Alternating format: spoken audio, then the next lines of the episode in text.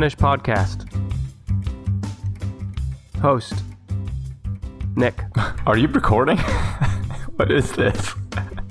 Have you? Uh, did you have a stroke? I had a stroke of good fortune because I'm here with the listeners and we're about to record a new episode, episode 64 of the Tennis Podcast, the show where we talk about lists.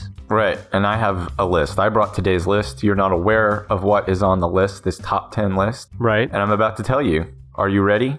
I suppose. As of this recording, Disney Plus has just come out. Uh huh. So if you haven't gotten Disney Plus, it's seven bucks a month. There's all kinds of great stuff on it.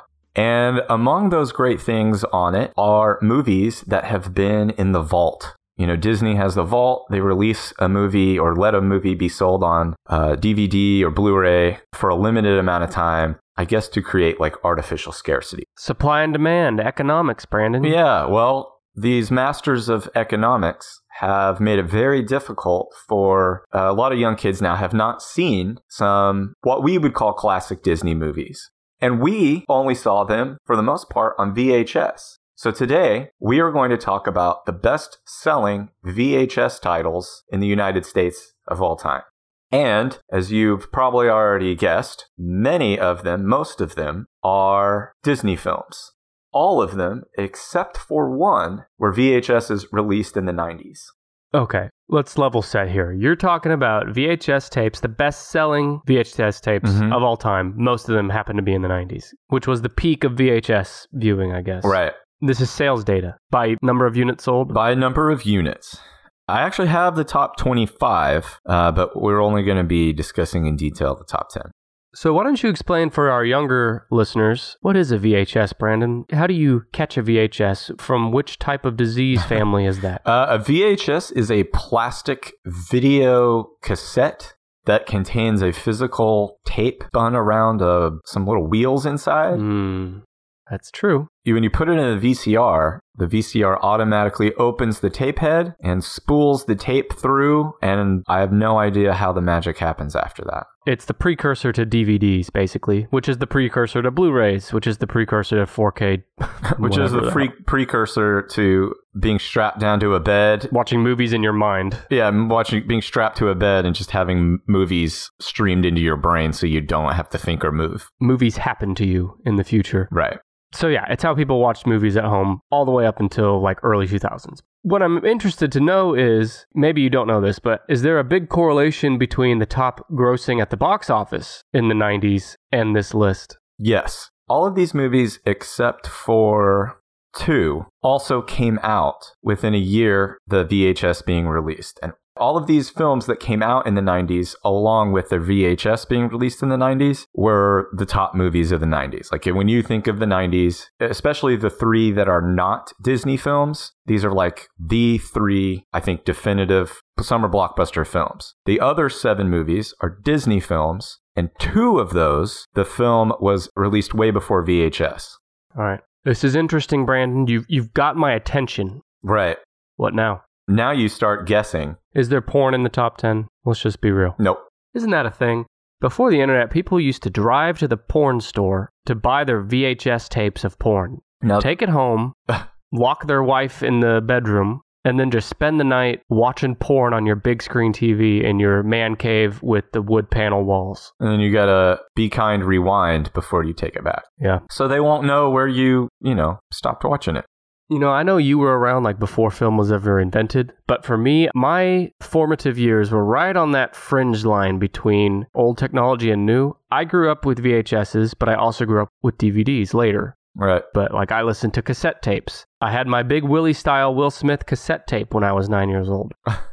my parents didn't have a cell phone when I was a kid, but they did when I was a teenager. So I'm just making the point that I kind of saw I was on both sides of the coin on this deal. Whereas your entire childhood, up until high school or maybe even college, there were no DVDs. I remember the first VHS that I received. Uh, it's actually in the top 25. I'll tell you that number 15 on the list is E.T. the Extraterrestrial. Hmm. I got that VHS for my fourth birthday.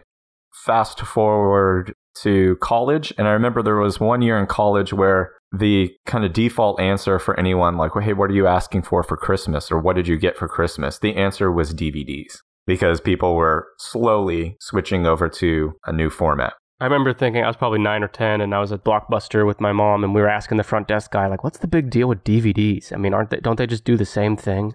And he was like, "Well, you can you can skip scenes, and I'll tell you what the number one advantage of well, actually, the number one advantage of streaming versus even DVDs nowadays, Mm-hmm. because I I have kids, so Starts where you left off. well, there's that, but." Dude, when I have to load in a DVD versus just picking a movie like on Netflix, You're rolling your eyes. with the Netflix, it just starts. You just pick it and start. With the Oh, DVD, yeah.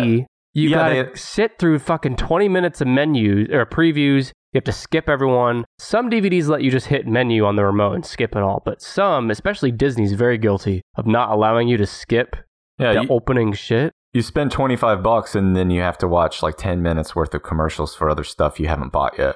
Every time you put the DVD in, not just the first time, but every time you put the DVD in, you gotta you gotta sit through that shit. Even sometimes when the menu screen comes up where you can select play or scenes or extras, sometimes it's like an animated deal that takes like a full 30 seconds. You gotta watch that stupid crap. Yeah. Anyway, uh, this is what people listen to our podcast for to hear me bitching about DVDs. So yeah, I'm ready to guess. All right. Again, seven of these are Disney films, three of them are not. The three that are not are clearly summer blockbusters. I'm going to give you a left field guess here. Okay. It probably isn't in the top 10, but maybe top 25. Free Willy. Free Willy is not in the top 25. I remember that being the shit Well, back in the day. Okay. I'm going to I'm to try to nail the non-Disney first. okay. The Rock starring Nicolas Cage. Unfortunately, not. There are no R rated films in the top 10. Titanic. Titanic is on the list. Titanic is the fourth highest selling VHS tape of all time. The film came out in 97, but the VHS. I don't think that's a summer blockbuster, by the way. I think that came out in December. Did it? Uh, let me Pretty see. sure. Uh, it did. Your boy knows dates. December 19th, 1997.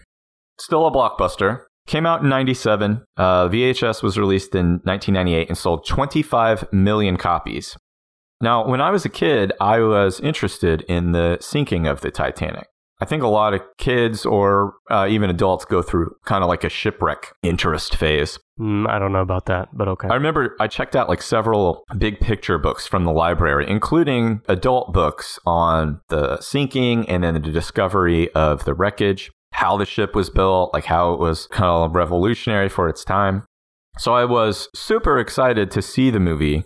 I did not realize, however, how Shitty? yeah, I loved all the history stuff, but I didn't realize like it was mostly a corny love story. I mean, I guess I should have seen that coming. You have to package this history with something, and uh, I don't know. I think there was a lot of tears in the movie theater among people feeling emotional about the two main fictional characters and not so much about like the actual few thousand people that froze to death and drowned. I know you were what, probably late teens when this came out? I was 16, yeah. I was quite a bit younger than that. And I remember when this thing came out on VHS, me and all my little uh, friends that were all entering the puberty right around this time, we loved to sneak that VHS off the shelf at a, at a sleepover, pop it in the movie, fast forward right to the. Watch her be drawn like a French girl.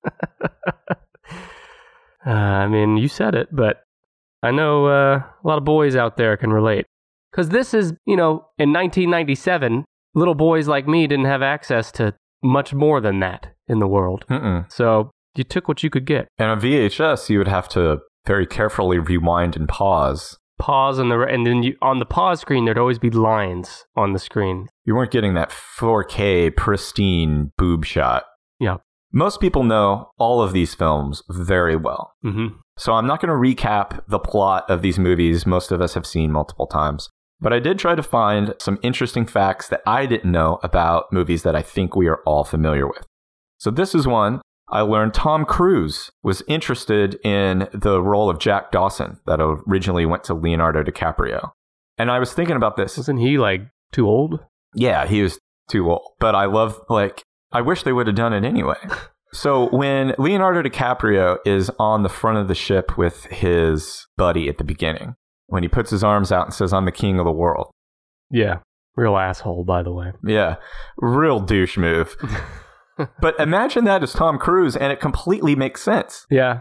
Tom Cruise has probably done that before, like on a yacht. He's probably done it on a helicopter, on a jet. I think they missed an opportunity to amp up ev- literally everything about the movie just by putting Tom Cruise in it. And you know who should have replaced Kate Winslet in this case? Tom Cruise? Whoopi Goldberg. I would have watched it. Can you imagine a love story between Tom Cruise and Whoopi Goldberg I would watch it. on the Titanic? I don't care what movie it was. I don't I mean the Titanic part sells it even more for me. Rosie O'Donnell and Tom Cruise. She used to be obsessed with Tom Cruise. when she had her talk show, Oh yeah, yeah, what a weird time for America. Anyway, yeah. So another thing uh, about Titanic, you know, James Cameron did tons of research to make it as historically accurate as possible. And then a few years ago, it was released on like, you know, stunning Blu-ray or whatever.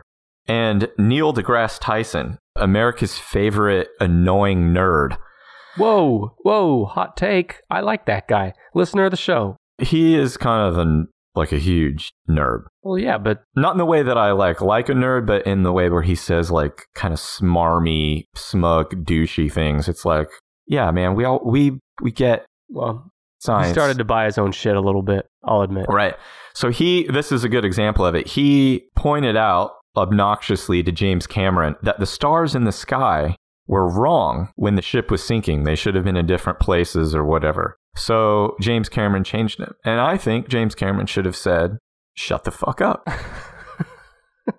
James Cameron is amazing. Like, if you completely ignore the whole Avatar Uh, thing, which is also amazing. If you ignore Terminator and Terminator 2, if you just concentrated on him making Titanic, he is one of the most impressive people or interesting people I've ever heard of. So James Cameron had a fascination with shipwrecks, uh, same as I did as a kid. And for him, he said that you Titanic just compared was yourself to James Cameron. Okay. well, we had the same basic interest in shipwrecks. Nothing from there on, our, our stories diverge. mm-hmm. Uh, he said that Titanic was like the Mount Everest of shipwrecks because of where it rested so deep in the ocean. IMAX film was made in the 90s that had footage of the wreck, and James Cameron wanted to do the same thing. But he works in Hollywood, so he sought Hollywood producers funding to pay for an expedition to do that same thing. So he wa- he said he did not necessarily or particularly want to make the movie Titanic. He just wanted to dive down to the shipwreck and have someone else pay for it. And, okay, and so the movie Titanic was born out of that. Right. It was Right, nominated for 14 Academy Awards. It won 11 of them. And it's one of the highest grossing films of all time.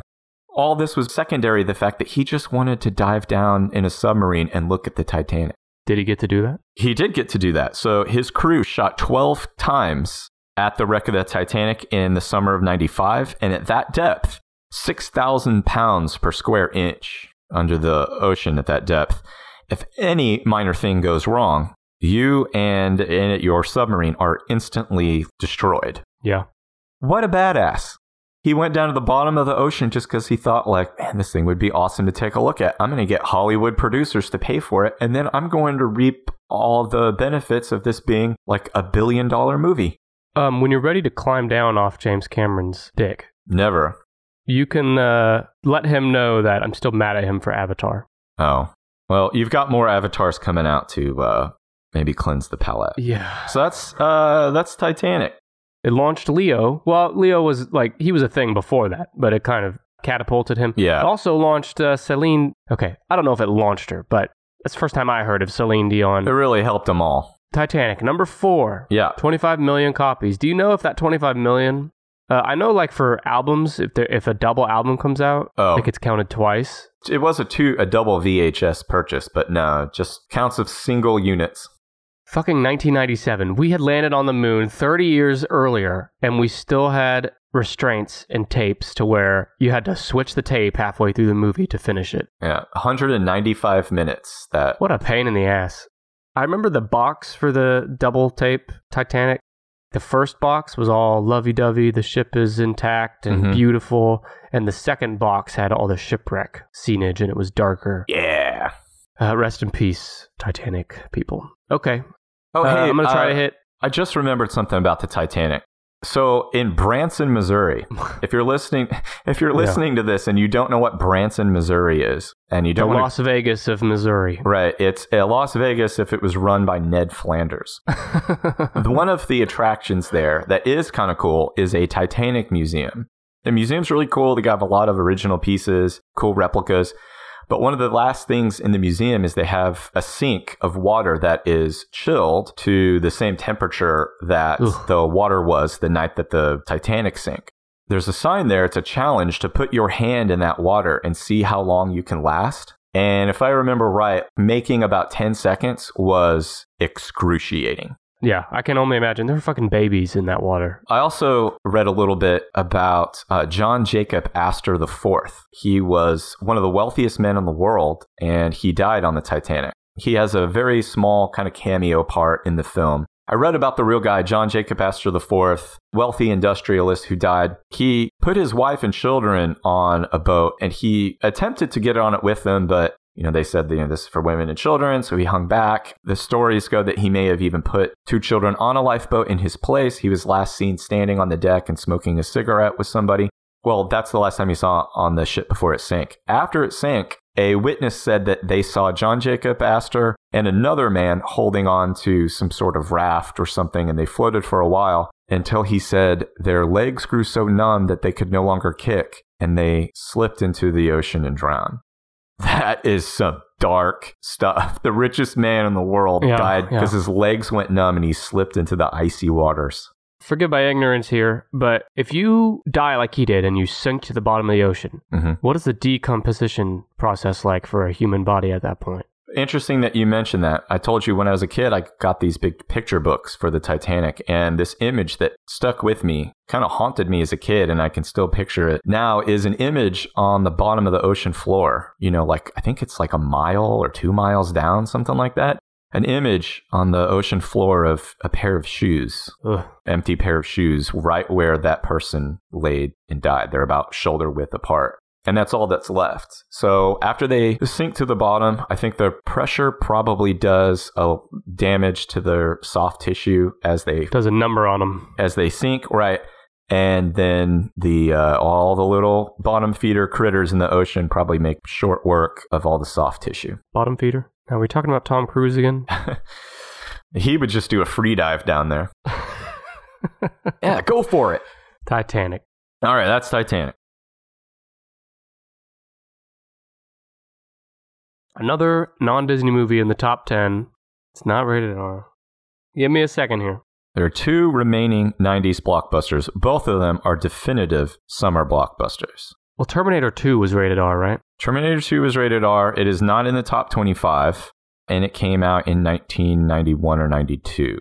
And yeah, it's strangely not in the top here. Scream couldn't be then either because it's rated R. Uh, what else am I missing? Forrest Gump. Nope. Blockbuster. Think what would kids also want to rewatch? A lot of these are top selling VHSs because of the children's rewatchability. But it's not Disney. No. I would say these two movies that are left are like if you're I saw both of them when I was between like 10 and 12 years old and I was ripe for them. The Santa Clause? to No. I need another hint. Okay, these movies are not necessarily directed specifically at kids. They both feature some landmarks in the use of computer generated effects. Oh, Star Wars Episode 1? Nope, that's not on here. That's 99. There was no other Star Wars in the 90s. There's no. You're missing two big ones that you're going to go like, oh. I'll, t- I'll give you a clue. One of these has four sequels. One of them came out just a year or two ago. And the other one has one sequel that I heard sucked. I never saw it. And it came out, I don't know, three or four years ago. People are probably going to scream at you when you finally guess what these are. Ugh. It's got jokes, it's got explosions, it's got creatures. They've got, it's Oh. Jurassic Park. Jurassic Park. Jurassic Park is one of them, and it is number seven. Now, that movie came out in 93, uh, so I was 11 when it was released in theaters. Uh, the VHS was released the Now, hang on. year. Do you mean you were 11 when dinosaurs actually walked the earth? Yeah. I just want to clarify. The VHS was in 94, and it sold 20 million, 21 million copies.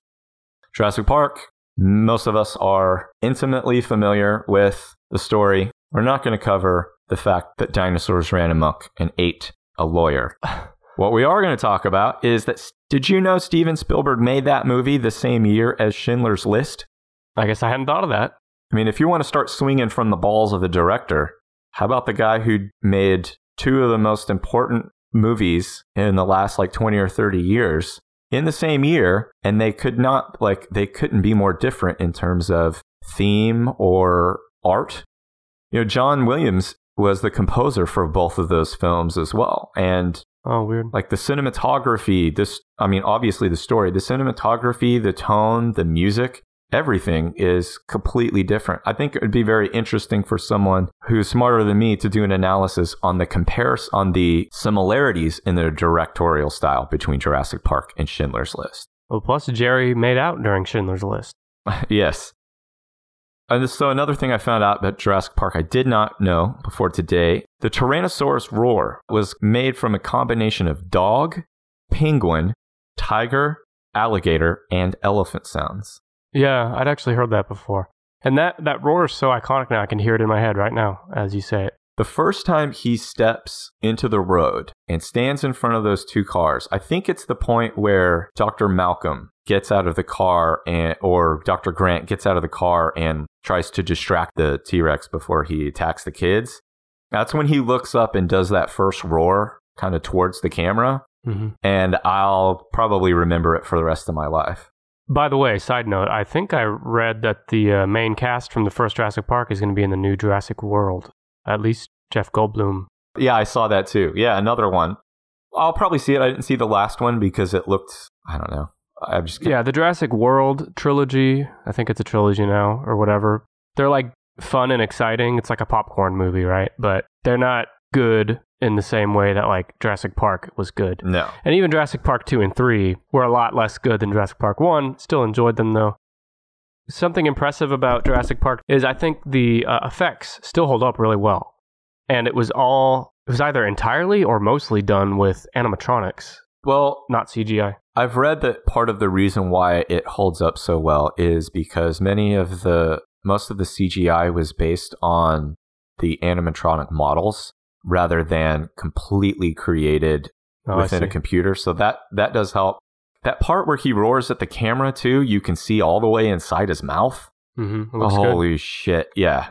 Another thing I learned about Jurassic Park was that after the movie, all of the cast were given a lifelike raptor model, a velociraptor model, that was signed by Steven Spielberg as a gift, and it looked terrifying isn't that's a bit of a dick or a, big shot move, right? Because by the time the cast was done with the movie, Steven Spielberg is probably on like a friendship level with them.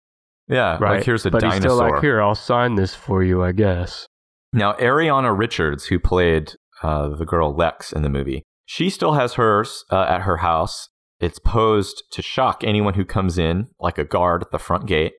Uh, Jeff Goldblum's Raptor has a prime spot inside his house in Manhattan. Uh, it's a cherished object, and I'm positive that Jeff Goldblum probably used the word cherished. Laura Dern, the actress who played Dr. Sattler, she put her raptor model in her son's bedroom near his crib. And then when he was older Good idea. and noticed it, he screamed like never before. I can't imagine why. She had to put it in storage. That's what we've learned. That's the new stuff we've learned about Jurassic Park today. It's a classic. It's in my top 10 of all time. Agreed. Okay. So I got Titanic number four and Jurassic Park number seven. I got a hustle here. There's one more non Disney summer blockbuster. Okay. In this summer blockbuster, the world was invaded and oh, uh, Independence Day. Independence Day is number six on the list, just ahead of Jurassic Park. I haven't seen it. You have not seen Independence Day. Did I stutter? Well, I mean, I think that's kind of interesting. It came out in the 90s. You probably would have been maybe a little young when it first came out, but I'll go ahead and tell you, you're not missing anything. Whoa, I, I thought everyone loved the movie. Yeah, but at this point, you've seen all the movies that are iterative or have borrowed from Independence Day to the point where it probably wouldn't be quite as interesting to you as a, uh, as it was in, in 96. Independence Day came out in 96, the summer, came out July 4th, 96. The VHS was released that same year. They must have been in a hurry to get it out before Christmas. It sold 22 million copies. Now, I know you haven't seen it, but I'm sure you're very familiar with the film just because of how ingrained it is in pop culture. Mm-hmm. Are you familiar with the phrase, Welcome to Earth? Yes. So you haven't even seen it, and you know that Will Smith punches an alien in the head and tells him, Welcome to Earth. Yes. The movie is full of corny dialogue. At the end, Bill Pullman is the president, and he gives the most corny speech to the whole world. He gives a speech to the entire world, inviting them to celebrate their Independence Day, their independence from aliens. What's wrong with that? Well, it's awfully like nationalistic. Like, hey, uh, we're the best, and if you want to be free too, you're going to celebrate it today with us. But America is God's country. Everyone knows it. It was the this was the forefront of the large scale disaster film. Uh, they kind of picked up and took off after Independence Day. But I want to know, Nick, do you feel that UFOs are real? I know we, maybe we've talked about this before, but maybe your opinion has changed. Are UFOs real? First, I'll give a brief teaser that here in the next few episodes, I do have a UFO based list. Who? Uh, so be looking forward to that. are UFOs real? Well, it depends on what you mean by UFOs. Do you mean are the UFOs that have been claimed to have been seen by people of Earth real? Spaceships piloted by extraterrestrial beings. Are you asking if they visited Earth? Yeah. I'll say yes. I say yes too. Now, if aliens come like they did in Independence Day, in Independence Day, they were here specifically to suck up our resources, Suck up our what? our res- our natural resources. Okay, our natural resources. Got it. To me, is also kind of stupid I love getting my natural resources sucked up. because so our natural resources we have oxygen, which is abundant throughout the whole universe. We have water, which I'm positive is even abundant elsewhere in the solar system and probably easily accessible in a galaxy or a solar system closer to where the aliens originated. And if it's petroleum or natural gas, they've got a huge problem because surely they're using some sort of space age, cold fusion, nuclear stuff. I don't think if aliens come, they're looking for natural resources. I think they're looking to uh, mate with us. Uh, to mate with us and or put things into our butts. But I got to say if they do come for natural resources, I think the argument would be that their resources are depleted where they're from. All right, I'm saying that there's probably resources that were closer. Nah, they probably sucked up all those resources too. They're like locusts. That's what they say in the movie. They're like locusts. Yeah. So the US military was originally intended to provide personnel, vehicles, and costumes for the film, but they backed out when the producers refused to remove the script's references to Area 51. Okay, let's talk about that. We both believe that some version of UFOs exist and they've visited Earth. Yeah. Do you think that the government, we know they're hiding something at Area 51. It's because it's, you know, just by the very nature, it's classified. But do you think they're hiding what people think they're hiding? I think that- Aliens? I think that they recovered alien technology and that the alien technology is held is probably not held there anymore, but it was at one time. I think alien technology has also been held at Wright Patterson Air Force Base and is most definitely held at Dulce Base in New Mexico. I also think that a lot of the UFOs that people have reported to see around at Area 51 are not extraterrestrial in origin, but are the U- US military's attempts to replicate and use alien technology for more advanced ships and flying stuff. Do you think Roswell was UFO based? Yes. Uh, alien based, I should say. Yeah. Because the alternative is so much less fun. Well, that's not a reason to believe in something. But it doesn't hurt anything. Doesn't no, hurt it doesn't anything. hurt anything. But I just want to know if the facts make you believe that it had to have been something alien related. There's enough horse shit covering it up that there has to be there's got to be something to it. So it wasn't a weather balloon, Brandon? No, um there are some pretty credible military witnesses that Tom Cruise? that would have been able to say that, you know, this is if they said that there's no way that this material is made on Earth, I'm going to trust someone who's high up in the military. They've probably seen a few things, even if it's not something that, whatever. I believe them. I think it's true. Yeah, but there's other military experts that say the opposite. And I, I'm just playing devil's advocate, by the way. I'm actually on your side on this, but I'm just. Yeah, they're made to say that by the government. I also saw. I saw a clip on Twitter this morning of an ABC journalist caught on a hot microphone talking about how three years ago they had the Epstein story. They had all the same evidence. Oh yeah, so told you they had that shit. And they had that witness, her name was Kate or Katie something, who was going to testify. And they said that the British Crown contacted them because of the implications of Prince Andrew and threatened them. And the reason they backed off the story was because they wouldn't get their interview with Prince Harry and his wife. Don't you just love the world? It's such a great place. If you listeners out there want to know the truth about Jeffrey Epstein, go find our bonus episode at patreon.com slash tennispod. All right, so I do now, think UFOs are real, yeah, and I think Jeffrey Epstein didn't kill himself. Go ahead. Or at least not, oh, never mind. Go ahead. now all you have left are animated Disney films. I think these will be easier. I think they will be too. Number one, I'll say number one. I think I know what it is. Okay. I'll guess another one. The Little Mermaid came out, I think, in 89, 88 maybe. Yeah, I got some bad news for you, bro. What? Little Mermaid is number 25 on the list. That's what I was going for. Did I not say before? I'm trying to guess number 25. I can't believe it. Is there a lot of 80s movies ahead of it? No. I would have thought people were buying the VHS, even if they didn't want to watch it, they just wanted to see the cover. They want to see the titties on the cover. Am I right? The golden dildo in the background. Oh, it's a dildo. Yeah, I thought it was. T- Yeah, I, uh, I this is this one kind of confuses me. I don't know why it's so low. It only has 10 million copies okay, okay. as opposed to Aladdin, which is further up on the list and I think you'll be shocked at how many more that one has. Is Aladdin in the top 10? Yeah, Okay, I'll bet it's number nine. it is not. It is number 10. it's number 3. Ah, f- bullshit. This list is horseshit. The VHS for Aladdin came out in 93. The movie came out the year before 92.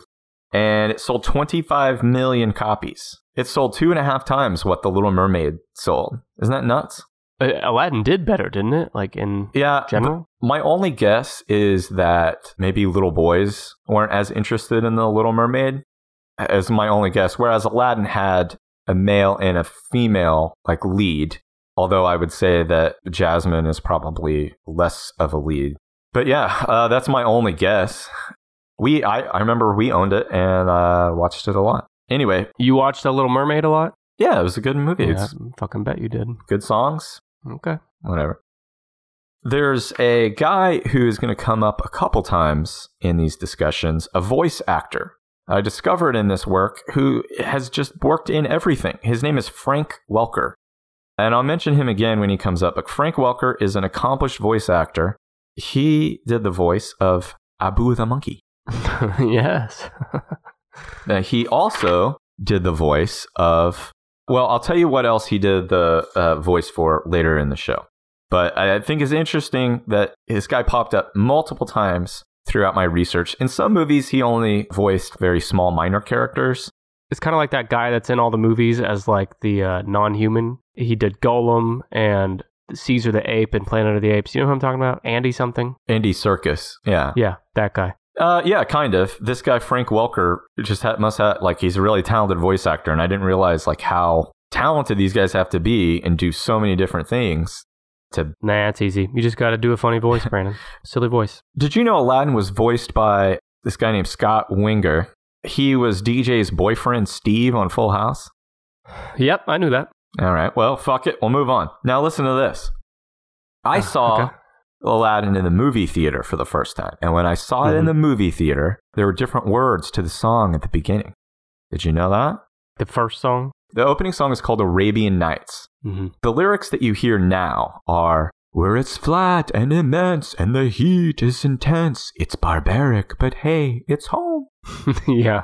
The original line was Where they cut off your ear if they don't like your face. It's barbaric, but hey, it's home. Huh.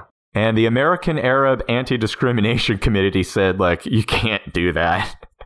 you can't talking about cutting off an ear if they don't like your face. Did that version make it into the VH- the early VHSs? Let's see. The change first appeared on the 1993 video release. Okay. Original lyric was intact on the original CD soundtrack release, and then re releases edited that lyric. The Broadway adaptation also uses the edited line. You'd think that they would come across that before the theatrical release. I mean, it's a major release. Oh shit.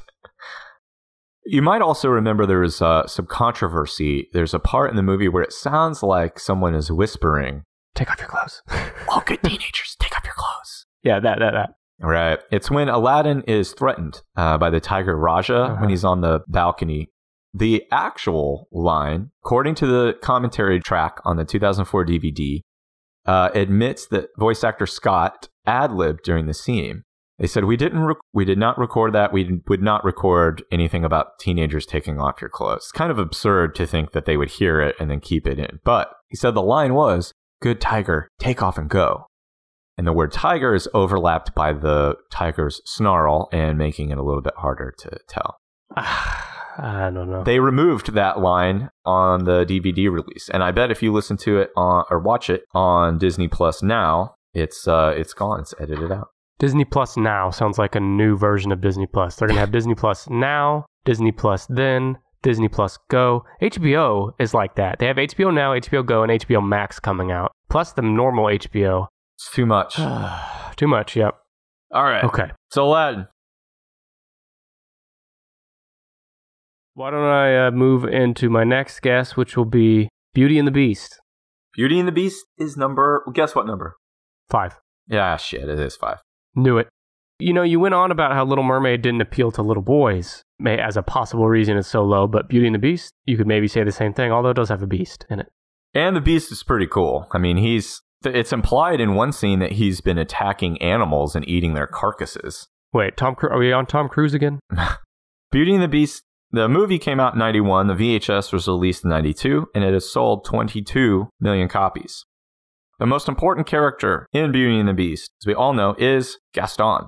Gaston, the man himself. He should have had his own movie, right? It's kind of interesting that they haven't done anything with that since. Because even like Jafar had an Aladdin sequel about him. Right, he returned. Return of Jafar. It's on Disney Plus. I saw it today when I was scrolling through. The Return of Jafar is ranked 14 on the list.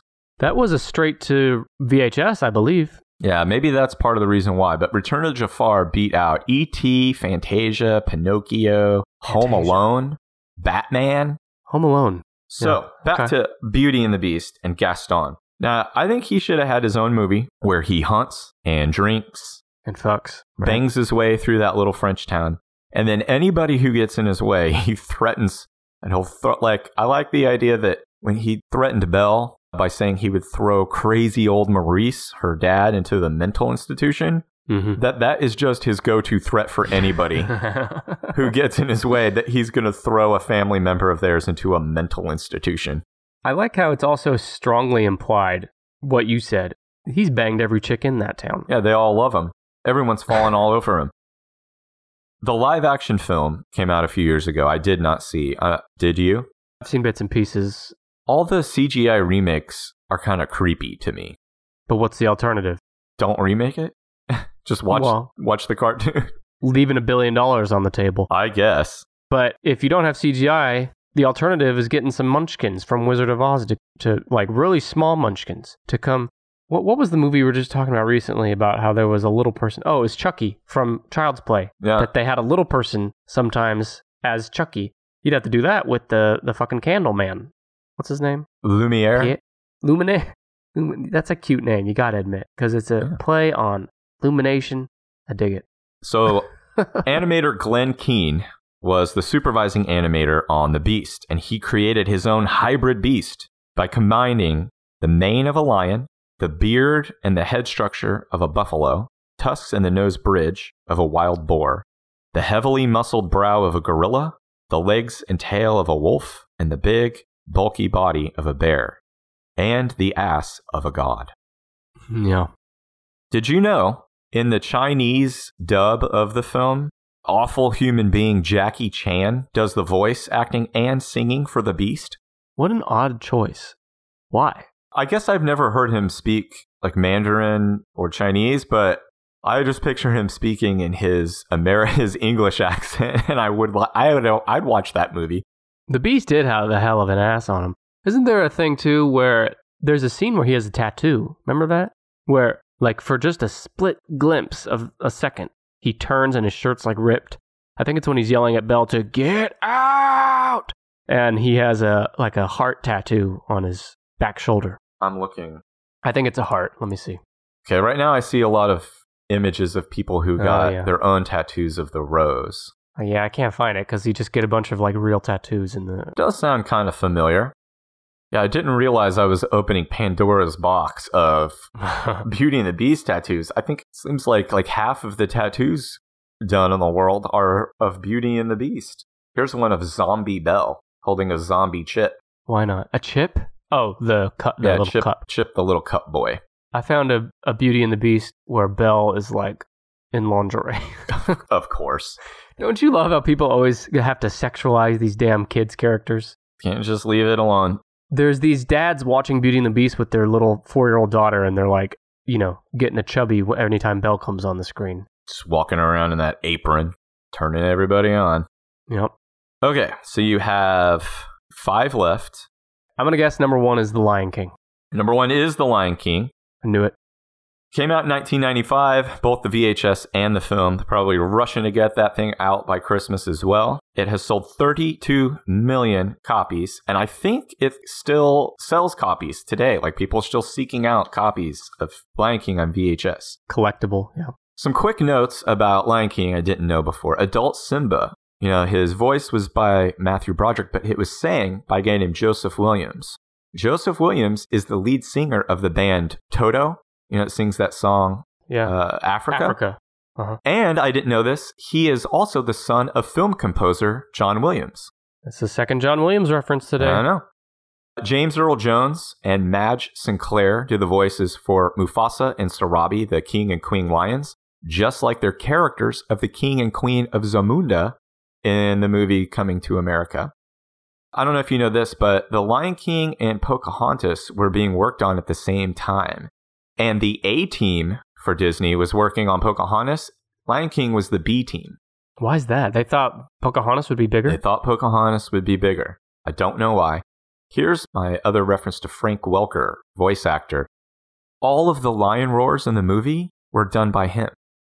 That was How is that? What, is that one of the most surprising things that every lion roar was recorded by a man's voice? That shocked. me. I so that's why I started getting into like who is this Frank Welker guy? How can he do that?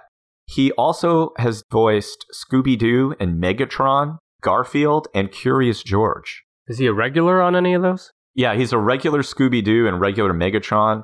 The Garfield show, I think he was one of the only voices of Garfield, and he also is the voice of in Aladdin. You know the uh, the tiger's head that comes up the entrance to the Cave Yeah, of Wonders. yeah. He also does that voice. Frank Welker. Jesus. Yeah, this guy's amazing, and yeah, he's just a voice actor. Just a voice actor. Do you know the lyrics for the opening chant to the Circle of Life?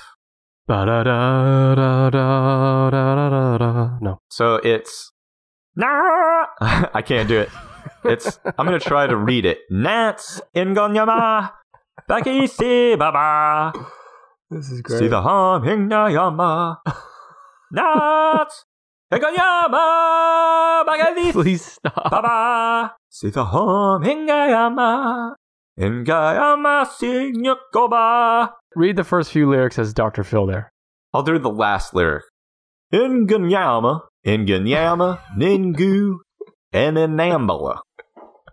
this translates as Now here comes a lion, father. Oh, yes, it's a lion. Here comes a lion, father. Oh, yes, it's a lion. A lion we're going to conquer. A lion, a lion, and a leopard come to this open place. You're fucking shitting me. That's the real lyrics? Yeah, that's what it means in uh in uh in whatever language that is. Yeah, I think it's French, right? Why? Why? Why not just a two-year-old could come up with better lyrics than that, or a better meanings Well, than that? probably something's lost in translation. Okay, we got it. All right, that's it for Lion King. Okay, What else would you guess? I'm gonna give a uh, off the radar here too.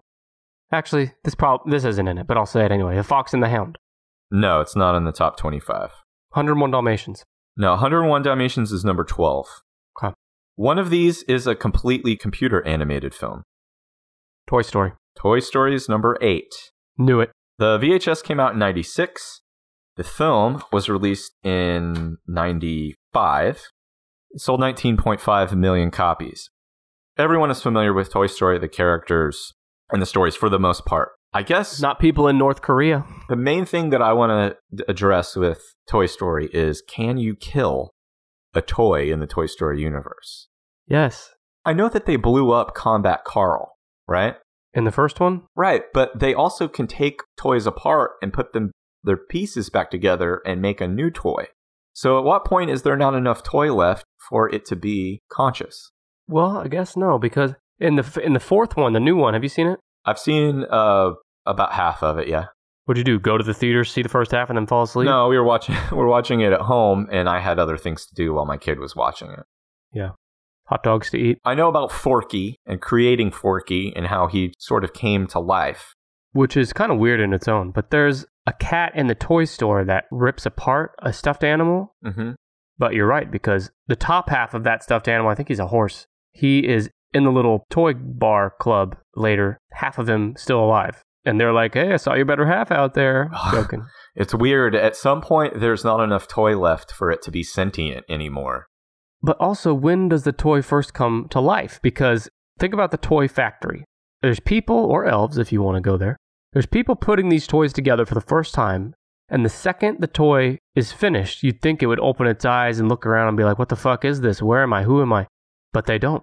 They wait until there's no people around. Or maybe until they're property of a child. But they're not all like that though, because there's some that aren't the property of a child. yeah, that's true. And when the in the second or third one, when they go to the toy barn Second one. and it's full of uh, Buzz Lightyear toys, hmm aren't some of them sentient in the box? Yeah, they are. It is weird when you think too hard about it. The Toy Story got some problems with the Toy Story and narrative. The science falls apart under uh, scrutiny.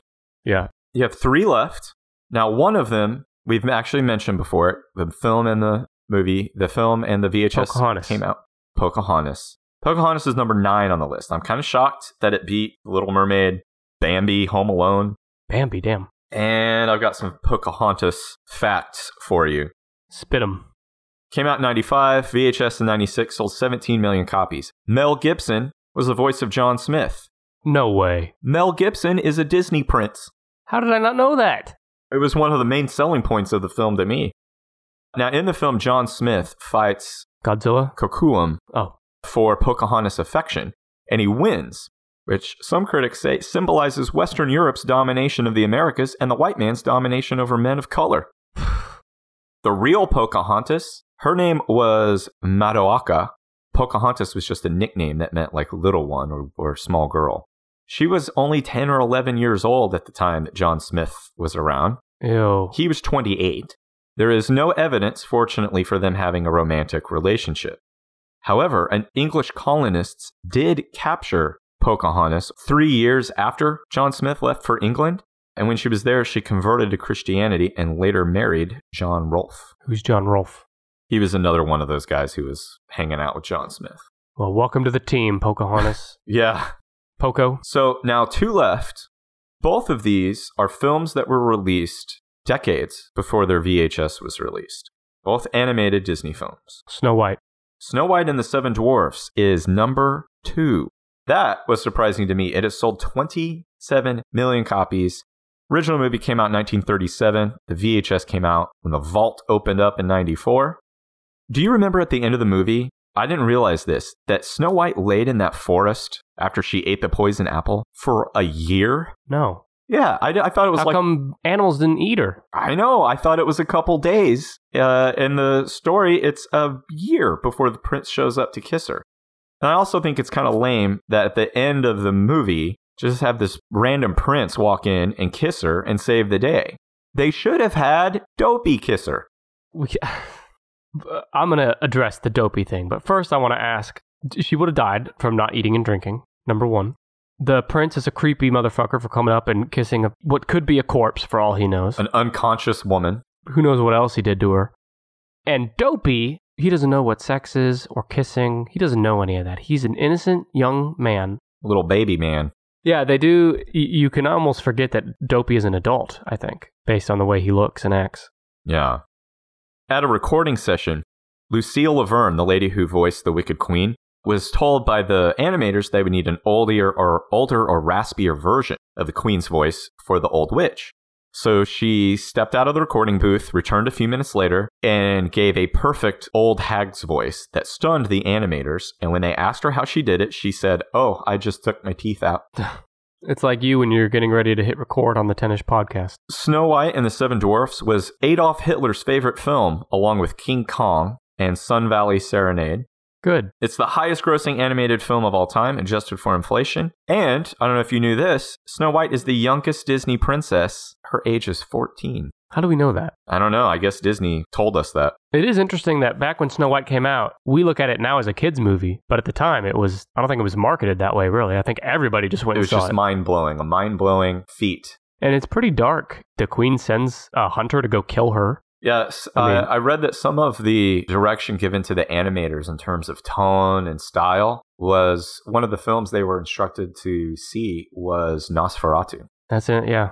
Crazy. And you know we're coming up on it's not that far off from being 100 years since this film came out. Yeah, we live too far in the future now. We do. Okay, one more on the list. Again, it came out decades before the VHS. The VHS was released in 1988, sold 17 million copies. Sleeping Beauty.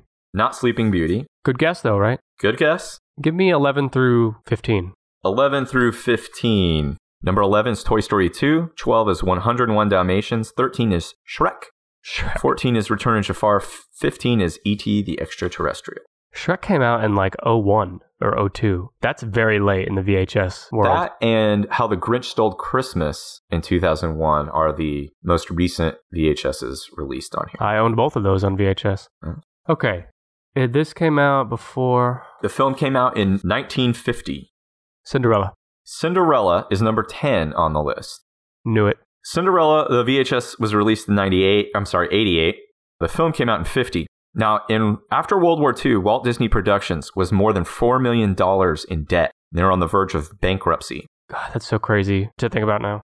In 1948, they kind of had all hands on deck, all their top animators get together and save the studio, and they worked on Cinderella. It became the greatest critical and commercial hit for them since Snow White. It reversed the studio's fortunes and won three Academy Awards. Couple questions and points I have about the movie.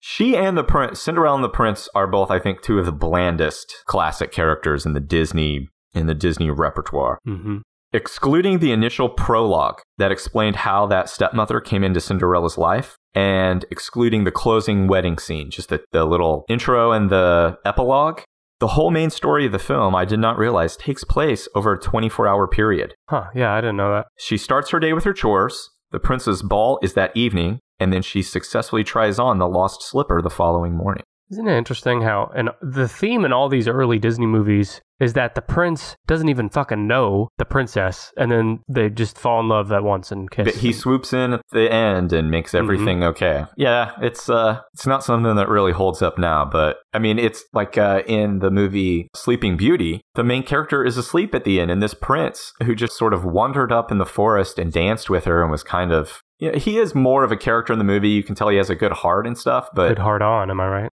You know, he uh he's the one who slays the scariest Disney villain, in my opinion, uh, Maleficent, because she turns into a fire-breathing dragon right after she says, "And all the powers of hell." Yeah, that's intense for. That's pretty big for a kids movie. Yeah. So that's it. That's top 10 best-selling VHS tapes of all time. Again, starting at number 10, they were Cinderella, 9 is Pocahontas, 8 Toy Story, 7 Jurassic Park, 6 Independence Day, 5 Beauty and the Beast, 4 Titanic, 3 Aladdin, 2 Snow White and the Seven Dwarfs, and number 1 selling VHS of all time, The Lion King. the Lion King. Rah! See, I could have been the lion too. Uh, was that Frank Welker? Yeah, Frank Welker, listener of the show, tennis patron, in fact. Remind everyone to rewind this episode before you return it to your local video store. Thanks for listening. Thanks for that list, Brandon. We'll be back next week with episode 65, special Q&A episode. And if you haven't already, be sure to follow us on Facebook, Twitter, and Instagram at TennisPod. Brandon, what else do you want to say? Send your cues so we can A them. That's right. We want to A the living shit out of your cues. Send your quilts so we can ask them. Hmm. All right. Thank you and goodbye. Thanks.